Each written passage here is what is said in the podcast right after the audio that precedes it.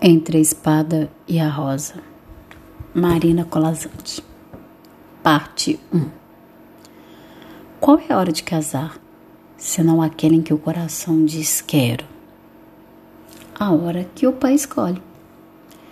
Isso descobriu a princesa na tarde em que o rei mandou chamá-la e, sem rodeios, lhe disse que, tendo decidido fazer aliança com o povo do norte, prometera dá-la em casamento ao seu chefe. Se era velho e feio, que importância tinha frente aos soldados que traria para o reino, que poria nos pastos e as moedas que despejaria nos cofres? Estivesse pronta, pois breve o noivo viria buscá-la. De volta ao quarto, a princesa chorou mais lágrimas do que acreditava ter para chorar embotada na cama, aos soluços, implorou ao seu corpo, à sua mente, que lhe fizesse achar uma solução para escapar da decisão do pai. Afinal, esgotada, adormeceu.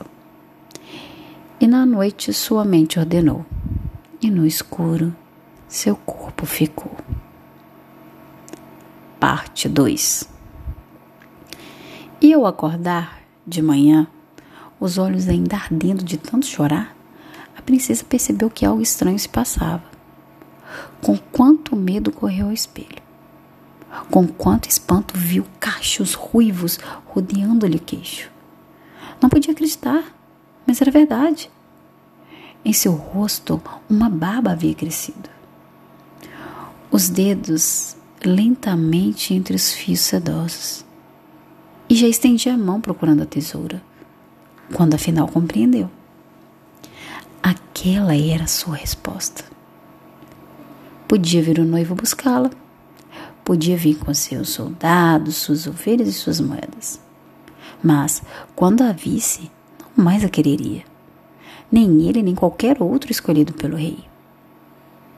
Salva a filha, perdia-se, porém, a aliança do pai tomado de horror e fúria diante da jovem barbada e alegando a vergonha que cairia sobre seu reino diante de tal estranheza, ordenou-lhe abandonar o palácio imediatamente. A princesa fez uma trouxa pequena com suas joias, escolheu um vestido de veludo cor de sangue e, sem despedidas, atravessou a ponte levadiça, passando para o outro lado do fosso. Atrás ficava tudo o que havia sido seu. Adiante estava aquilo que não conhecia. Na primeira aldeia onde chegou, depois de muito caminhar, ofereceu-se de casa em casa para fazer serviços de mulher. Porém, ninguém quis aceitá-la, porque com aquela barba parecia-lhes evidente que fosse homem. Na segunda aldeia, esperando ter mais sorte, ofereceu-se para fazer serviços de homem. E novamente ninguém quis aceitá-la, porque com aquele corpo tinham certeza de que era mulher. Cansada, mas ainda esperançosa, ao ver de longe as casas da terceira aldeia, a princesa pediu uma faca emprestada a um pastor e raspou a barba. Porém, antes mesmo de chegar, a barba havia crescido outra vez, mais cacheada, brilhante e rubra do que antes. Então, sem mais nada pedir, a princesa vendeu suas joias para o armeiro em troca de uma couraça, uma espada e um elmo. E tirando do dedo o anel que havia sido de sua mãe, vendeu para um mercador em troca de um cavalo. Agora, debaixo da couraça, ninguém veria seu corpo. Debaixo do elmo, ninguém veria sua barba. Montada a cavalo, espada em punho, não seria mais homem nem mulher, seria guerreiro. E guerreiro valente tornou-se, à medida que servia aos senhores dos castelos e aprendia a manejar as armas. Em breve, não havia quem a superasse nos torneios nem a vencesse nas batalhas. A fama da sua coragem espalhava-se por toda parte e a precedia. Já ninguém recusava seus serviços. A couraça falava mais que o nome pouco se demorava em cada lugar. Lutava cumprindo seu trato e seu dever. Batia-se com lealdade pelo Senhor. Porém, suas vitórias atraíam os olhares da corte. E cedo, os murmúrios começavam a percorrer os corredores. Quem cavaleiro ousado e gentil que nunca tirava os trajes de batalha? Por que não participava das festas nem cantava para as damas? Quando as perguntas se faziam em voz alta, ela sabia que era chegada a hora de partir. E ao amanhecer, montava seu cavalo, deixava o castelo sem romper o mistério com que havia chegado. Somente sozinha, cavalgando no campo, ousava levantar a viseira para que o vento lhe refrescasse o rosto, acariciando os cachos rubros mas tornava a baixá Tão logo via tremular na distância as bandeiras de algum torreão. Assim, de castelo em castelo havia chegado aquele governado por um jovem rei. E fazia algum tempo que ali estava, desde o dia em que a vira parada diante do grande portão, cabeça erguida, oferecendo sua espada. Ele havia demonstrado preferi-la aos outros guerreiros. Era o selado que a queria nas batalhas. Era ela que chamava para os exercícios nas salas de armas. Era ela sua companhia preferida, seu melhor conselheiro. Com o tempo, mais de uma vez, um havia salvo a vida do outro. E parecia natural, como fluir dos dias, que suas vidas transcorressem juntas companheiro nas lutas e nas caçadas. Inquietava-se, porém, o rei, vendo que seu amigo mais fiel jamais tirava o. E mais ainda inquietava-se ao sentir crescer dentro de si um sentimento novo, diferente de todos, devoção mais profunda por aquele amigo do que um homem sente por um homem. Pois não podia saber que à noite, trancado o quarto, a princesa encostava seu escudo na parede, vestia o vestido de veludo vermelho, soltava os cabelos e, diante do metal polido, suspirava longamente pensando nele. Muitos dias se passaram em que, tentando fugir do que sentia, o rei evitava vê-la.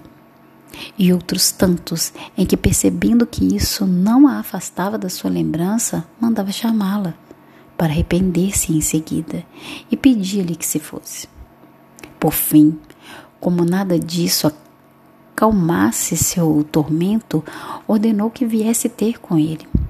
E em voz áspera lhe disse que há muito tempo tolerava ter a seu lado um cavalheiro de rosto sempre encoberto, mas que não podia mais confiar em alguém que se escondia atrás do ferro. Tirasse o eu, mostrasse o rosto ou teria cinco dias para deixar o castelo. Sem resposta ou gesto, a princesa deixou o salão, refugiando-se no seu quarto. Nunca o rei poderia amá-la com sua barba ruiva, nem mais a quereria como guerreiro com seu corpo de mulher. Chorou todas as lágrimas que ainda tinha para chorar. Dobrada sobre si, aos soluços, implorou seu corpo que lhe desse uma solução. Afinal, esgotada, adormeceu.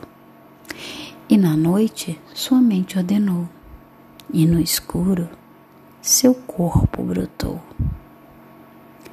Parte 3 E ao acordar de manhã, com os olhos inchados de tanto chorar, a que algo estranho se passava, não ousou levar as mãos ao rosto.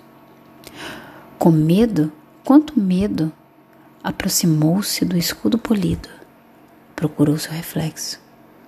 E com espanto, quanto espanto, viu que sim, a barba havia desaparecido. Mas em seu lugar, rubras como os cachos, rosas lhe rodeavam o queixo. Naquele dia, não ousou sair do quarto para não ser denunciada pelo perfume tão intenso que ela própria sentia se embriagar de primavera.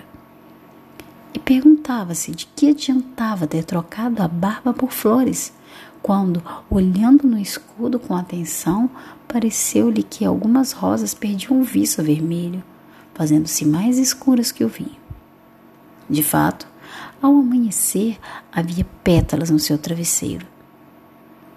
Uma após a outra, as rosas murcharam, despetalando-se lentamente, sem que nenhum botão viesse substituir as flores que se iam.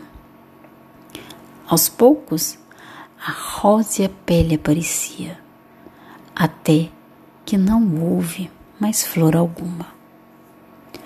Só um delicado rosto de mulher. Era chegado o quinto dia. A princesa soltou os cabelos, trajou seu vestido cor de sangue e, arrastando a cauda de veludo, desceu as escadarias que a levariam até o rio, enquanto o perfume de rosas se espalhava no castelo.